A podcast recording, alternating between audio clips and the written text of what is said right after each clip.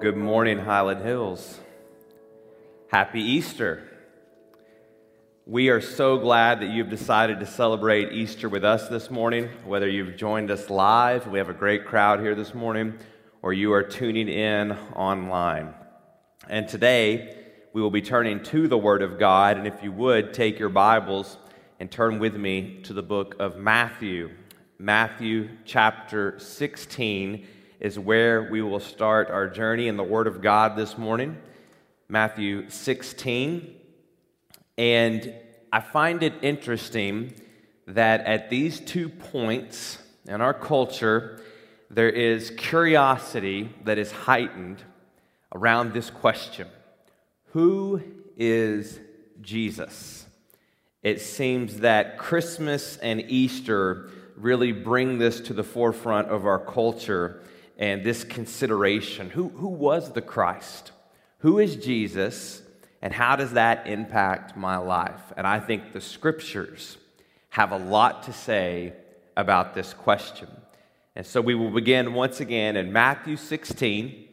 In Matthew 16, beginning in verse 13, it was Matthew, inspired by the Holy Spirit of God, who wrote these words. Matthew 16, verse 13. Now, when Jesus came into the district of Caesarea Philippi, he asked his disciples, Who do people say that the Son of Man is? And they said, Some say John the Baptist, others say Elijah, and others Jeremiah or one of the prophets. He said to them, But who do you say that I am? Simon Peter replied, You are the Christ, the Son of the living God. And Jesus answered him, Blessed are you, Simon Bar Jonah, for flesh and blood has not revealed this to you, but my Father who is in heaven. And I tell you, you are Peter, and on this rock I will build my church, and the gates of hell shall not prevail against it. Let's pray as we turn to the Holy Scriptures this morning. Father God, we thank you for the opportunity to gather together. And it gives us encouragement to know that we have brothers and sisters around the world who are doing what we're doing right here, celebrating Easter, proclaiming the resurrection of Jesus Christ, who defeated death, who died and rose again. And God, I pray for us all that right now, in this moment, that the distractions of the world can fade away. And we would think about this most significant of events of Jesus who defeated death, of who your son truly is, and how that shows us who we are as well. So please be with us as we turn to your holy word. May we live these texts out that we examine today, not just be hearers of the word, but may we be doers of the word for your glory. And it is only in the name of Jesus Christ that we pray. Amen. An interesting, intriguing story happened some years ago in New York. In New York, there was a man named Manuel, and he had come from Ecuador to the United States searching for work, and he found various jobs in construction, and things were going well, and he was able to help his family. And he convinced his half brother Kleber to come over with him, and they found various jobs in construction.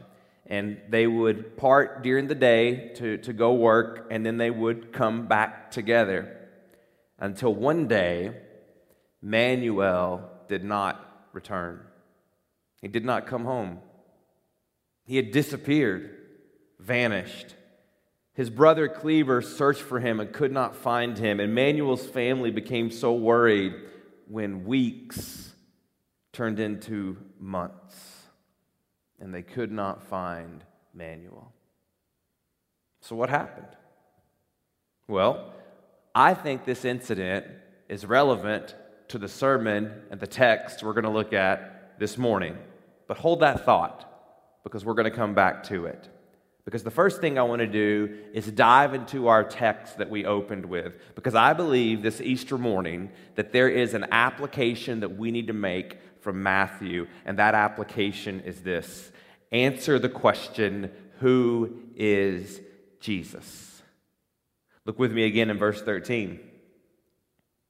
Now, when Jesus came into the district of Caesarea Philippi, he asked his disciples, Who do the people say that the Son of Man is?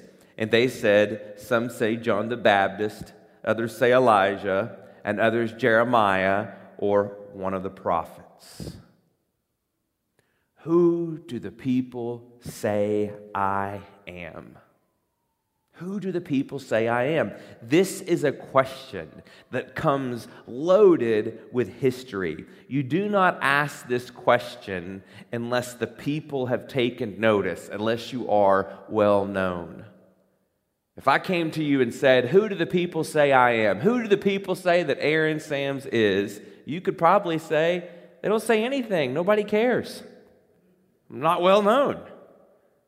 But some 2,000 years ago, the Bible asserts that Jesus Christ had been doing ministry, spreading the kingdom of God, preaching and performing astonishing miracles. He had a profound impact and people took notice. People paid attention. Jesus was famous, and the multitudes were fascinated, intrigued, curious about this man. And in this text that we're looking at today, Jesus asks a very significant question Who do those people that have taken notice? Who do the multitudes say that I am? And here we are, some 2,000 years later, and the question, the curiosity, has persisted thoroughly. There are many who do not believe in Jesus today, but there are few where his message has spread and where his gospel has taken root, there are few who do not have at least some intrigue concerning who Jesus is. 13.1 million. 13.1 million. You know what this number is? It is the amount of people who watched the first episode of a television series. It was the record for first episodes in 2013. What was this series? It was the Bible miniseries. A series that reaches its culmination in the historical account of Jesus, and at its peak, over 100 million people watched this series. $600 million. 600 million dollars. That is the total profit in box office ticket sales received for The Passion of the Christ, a movie about Jesus' crucifixion, his death, his resurrection, a movie about, well, Easter. Despite being filmed in the original language of the time, despite being filmed in complete Aramaic, still it reached this status. It is the sixth best selling non English movie of all time. A bit ironic, for a while it even held this record. It was the highest selling R rated movie of all time for violence. The Chosen, a television drama about Jesus, debuted in 2019. By 2020, it has a viewership of over 50 million people and has been translated into 70 languages. Yes, still today, the captivation, the intrigue, the interest in considering who Jesus is is very alive and well in the modern culture. Some write books claiming Jesus was just a fairy tale, a myth, a fraud. Richard Dawkins, Sam Harris, Daniel Dennett, and the like.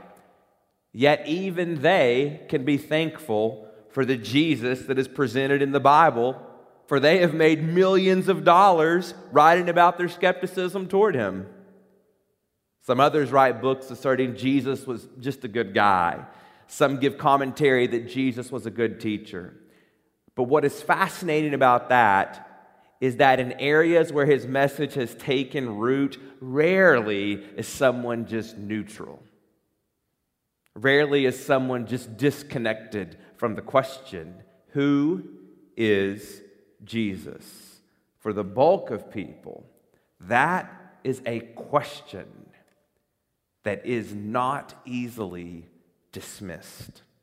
Who is Jesus? That question is critical because what Jesus is getting at is crucial. Salvation is vested in the answer to this question. For while the thoughts and opinions of who Jesus is abound, this is what the Bible proclaims about Christ. A true understanding of who Jesus is is detrimental to understanding who God wants us to be. In this inquiry, we see that the multitudes were wrong about Jesus' identity. What did it say in verse 14? And they said, Some say John the Baptist, and others say Elijah, and others Jeremiah one of the prophets. So when Jesus says, Who are people saying the Son of Man is? When they're saying, Who is Jesus? These are the answers they are getting. And they were wrong. And what they're trying to do is they're trying to connect Jesus to something significant. They get his connection to God. John the Baptist, a contemporary of Jesus, a God follower, in fact, a cousin of Christ, what happened is he died, he was martyred, and, and people thought, well, maybe he's back, and, and maybe that's who Jesus is. They try to connect him to Elijah, they try to connect him to Jeremiah, prophets of old who ministered centuries prior, but they keep getting it wrong. They're, they're trying to connect him to God, but their opinions are still incorrect. And it was essential that they came to a correct understanding so they could make this application. And it is one we need to make today as well. And the application is this discover who you are meant to be. Discover who you are meant to be. Look with me in verse 15. In verse 15, this is what we read. He said to them, but who do you say that I am? Simon Peter replied, You are the Christ, the Son of the living God. And Jesus answered him, Blessed are you, Simon Barjona, for flesh and blood has not revealed this to you, but my Father who is in heaven. And I tell you, you are Peter, and on this rock I will build my church, and the gates of hell shall not prevail against it in the midst of the speculation and confusion concerning Jesus' identity, the Father's grace had fallen on one man.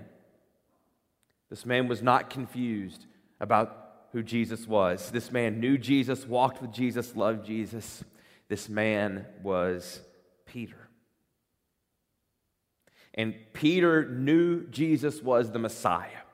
He knew he was the Son of God, and it was not because of intellect. It was not because of talent. It was not because of a keen perception that Peter knew this. The reason Peter knew this was by the grace of God. The reason Peter knew this was because of an undeserved gift. Verse 17 And Jesus said, Blessed are you, Simon Barjona for flesh and blood has not revealed this to you, but my Father who is in heaven. Remember Manuel from our account that we looked at at the start? Two brothers working in New York City from Ecuador. They'd, they'd come over here, they were working, they would part in the day to go work and come back, and Manuel did not return. And and frantically, Kleber searched for his brother. I mean, he went to hospitals and he went to police stations, and, and weeks had turned into months, and his brother was still missing. Until finally one day, Elmhurst Hospital Center in New York City contacted him, and this seemed odd because he had already checked with them, but it turns out they had a patient who had been there for six months, and he couldn't remember who he was. But slowly, ever so slowly, in ways that were blurry and indistinct, he thought his name was Manuel. And he had some, some blurry memories of perhaps his wife and children. So Kleber went to the hospital with hope. And Kleber walked into the room, and there was his brother Manuel that he hadn't seen for six months. And you know what happened in that moment? Confirmation confirmation that indeed this was Manuel. Despite months of struggling with his memory, despite six months of not seeing his brother, when Kleber walked in, Manuel remembered. Manuel had been found under some elevated train tracks six months prior, and nobody knows how he was injured. And he continued to struggle with his memory. Though his identity had been grasped, he still had a lot of treatment to go through, but still, when Manuel saw his brother, finally he had what he had been missing. He had his identity returned to him. I want to tell you something. In a similar way, that Manuel did not really know who he was until he saw his brother, Peter did not know who he was until he grasped who Jesus was. Did you catch that? Peter did not know who he was until he grasped who Jesus was. What does it say once again in verse 16? Simon Peter replied, You are the Christ, the Son of God.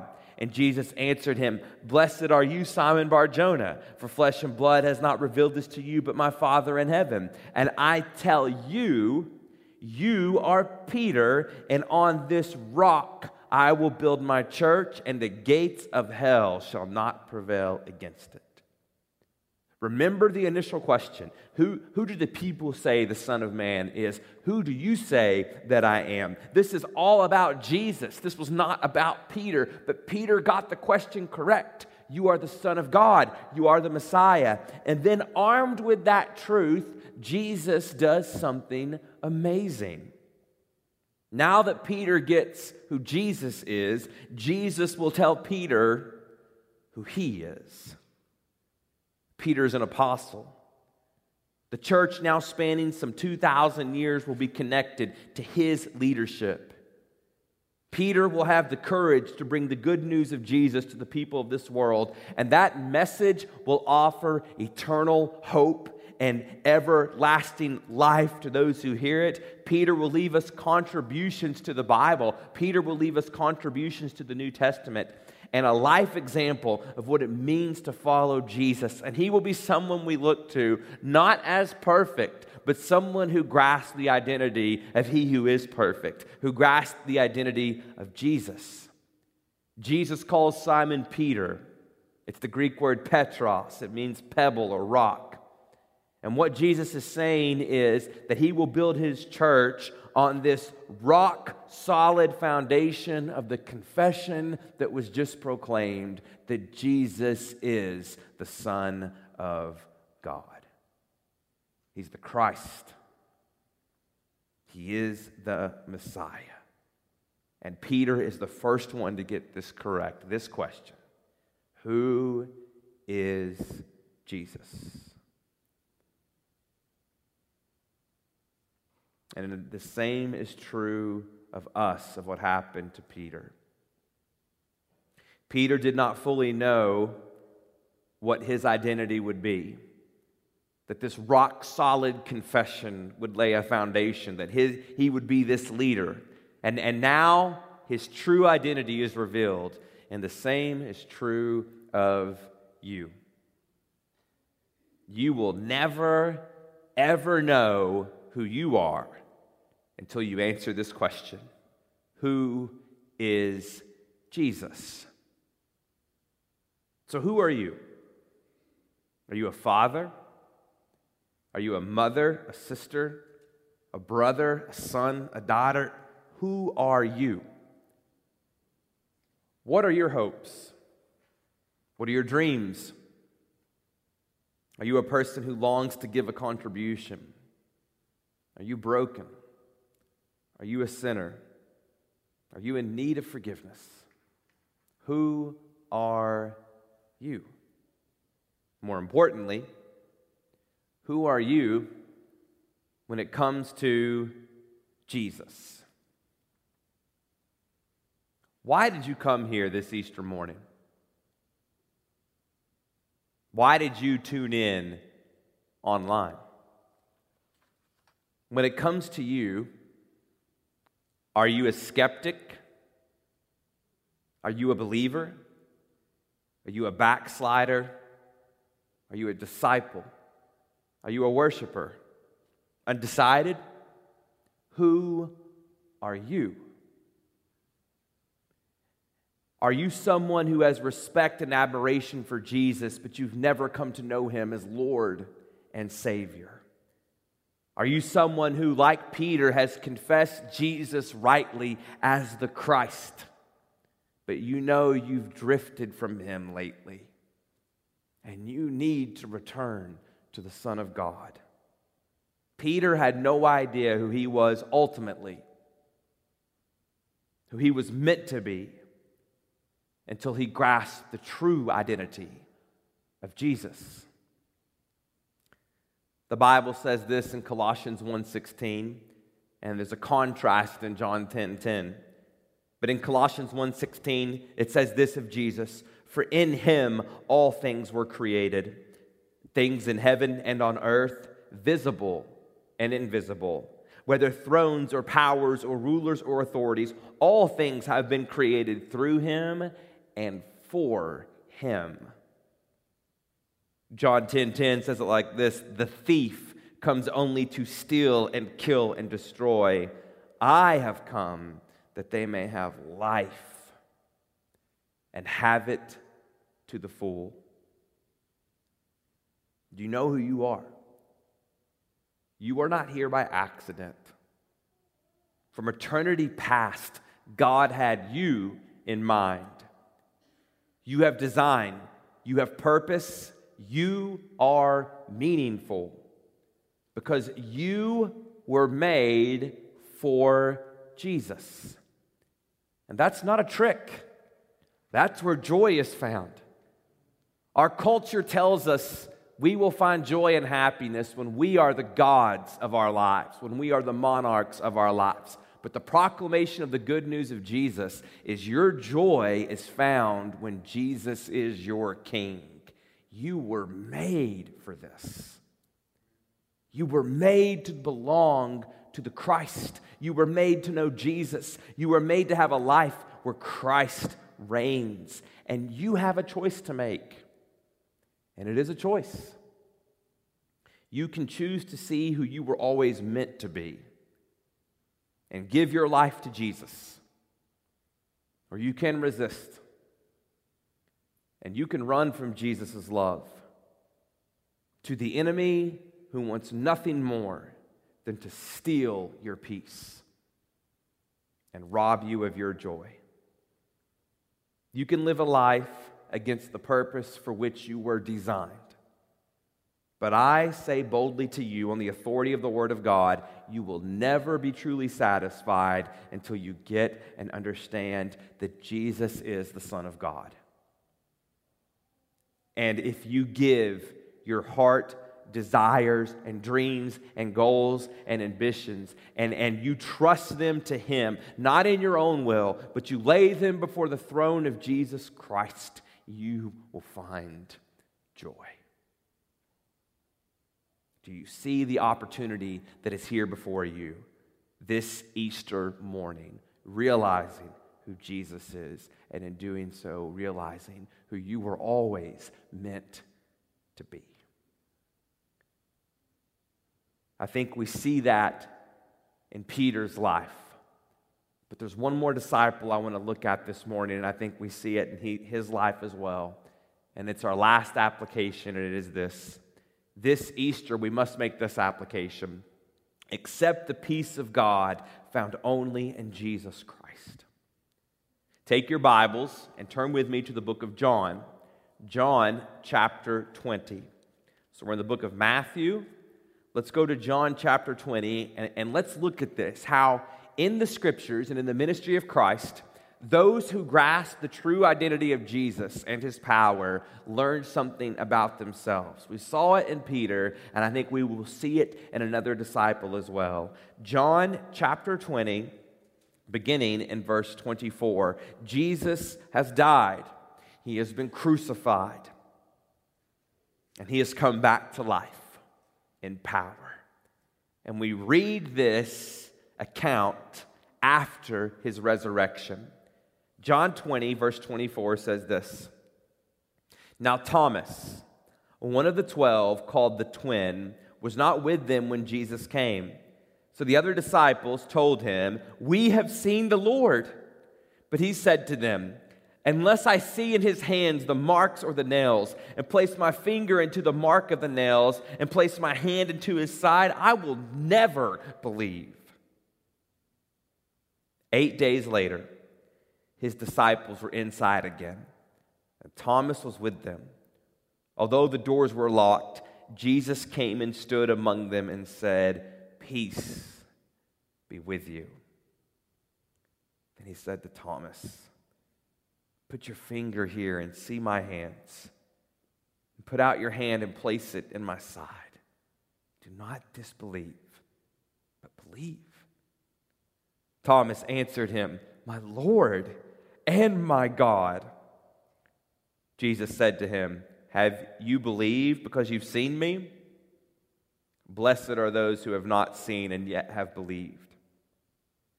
Now, Jesus did many other signs in the presence of his disciples, which are not written in this book, but these are written so that you may believe that Jesus is the Christ, the Son of God, and that believing you may have life in his name. I believe today that considering who Peter confessed Jesus to be and seeing who Thomas affirmed Jesus to be will help us in this endeavor to ask who is Jesus. Thomas, another disciple who, for better or worse, has gone down in history as doubting Thomas. But put yourself in his shoes. Three years. For three years, the scriptures assert that Thomas had walked with Jesus, saw his miracles, and ministered with his disciples as Jesus showed this world love like no one had ever encountered.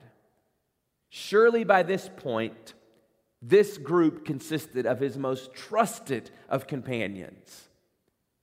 Picture the people you trust most in life. Just picture three. Picture three people in your life that you believe for sure you can trust. Now picture yourself not believing them, feeling you could not rely on those people that you deemed trustworthy. Picture forfeiting your trust to those people. This is the battle that Thomas is facing. He is refusing to trust his companions, perhaps thinking they're delirious, perhaps thinking that these people he's invested so much in that he relies on that they've gone mad. Peace is very much rooted in our relationships, whether we get that or not. Peace with family, friends, co workers, peers.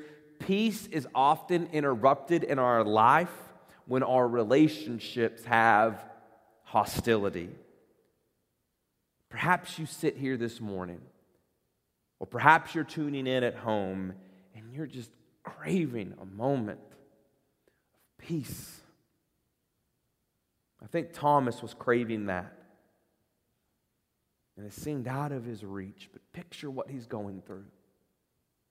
This Jesus that he loved, crucified, tortured, murdered. And he refused to trust even his closest friends that Jesus could defeat death. Visualize the pain of losing your leader. Picture the agony of thinking your friends had drifted into madness. Envision the heartache of your world collapsing around you. And in the midst of all that picture, you hear these words Peace be with you. What does it say in verse 26? Eight days later, the disciples were inside again, and Thomas was with them. Although the doors were locked, Jesus came and stood among them and said, Peace be with you. Do you crave peace this morning? Do you long for the abundant life and peace found only in Jesus? Do you want the peace of knowing your sins are forgiven, your mistakes are paid for, and that the kingdom of heaven is your home? Then, friend, you must do what Thomas did, and you must do what Peter did. You must affirm who Jesus is. The Bible declares that Jesus is the Christ, the Messiah, the Savior of the world, the Son of the Father, the second person of the Trinity. Jesus is Lord and Jesus is God. This is what the scriptures claim. But listen, the Bible doesn't proclaim Jesus as these things merely as fact, simply as the answer to a question, but in part to provide you with an opportunity. What did it say in verse 30? Now, Jesus did many other signs in the presence of the disciples, which are not written in this book, but these were written so that you may believe that Jesus is the Christ, the Son of God, and that by believing you may have life in his name.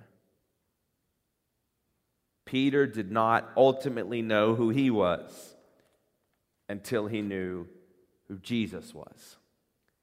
Thomas never knew the peace he was made to encounter and experience until, until he put his faith in the Christ that he looks to and calls my God. And you will never know the peace, forgiveness, and salvation offered to you, the life you were always meant to have, unless, like Thomas and Peter, you put your faith and trust in the only one who gave his life for you and rose in victory that first Easter.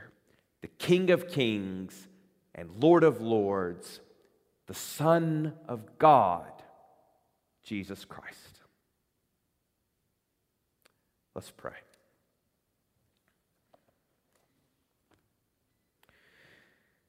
Heavenly Father, we thank you once again for what we, by your good grace and gift, get to celebrate here this morning. That you sent your Son into this world to pay our sin. That you loved this world so much and you loved us so much that Jesus entered into it. And when we could not be reconciled to you, Jesus paid our debt. Jesus died as our substitute. Christ died in our place. And once again, we're just so thankful because we know we join millions, billions around this world proclaiming today the anniversary that, that we think back to this, this first Easter we celebrate. Jesus rose from the dead. He is your son. Christ, we know that you are God the Son. And Lord, I pray that if there's anyone here today or anyone tuning in online who, who has never accepted you as Lord and Savior, that they would see you're so close. That if they would just reach out to you, if they would admit they were sinners and believe in you who died and rose again and call upon you to be their King and Savior, confessing their sin and trusting in your forgiveness, that today could be the day of salvation for them. May we all be able to proclaim this morning not only this truth that you died and rose again, but may we, able, may we be able to proclaim, like Thomas, that you are our Lord, you are our God. And Jesus, it is in your name that we pray. Amen. Let us stand. We will close singing the praises of He who defeated death that first Easter. If you need to come at this time, you come. But let's sing the praises of the King of Kings.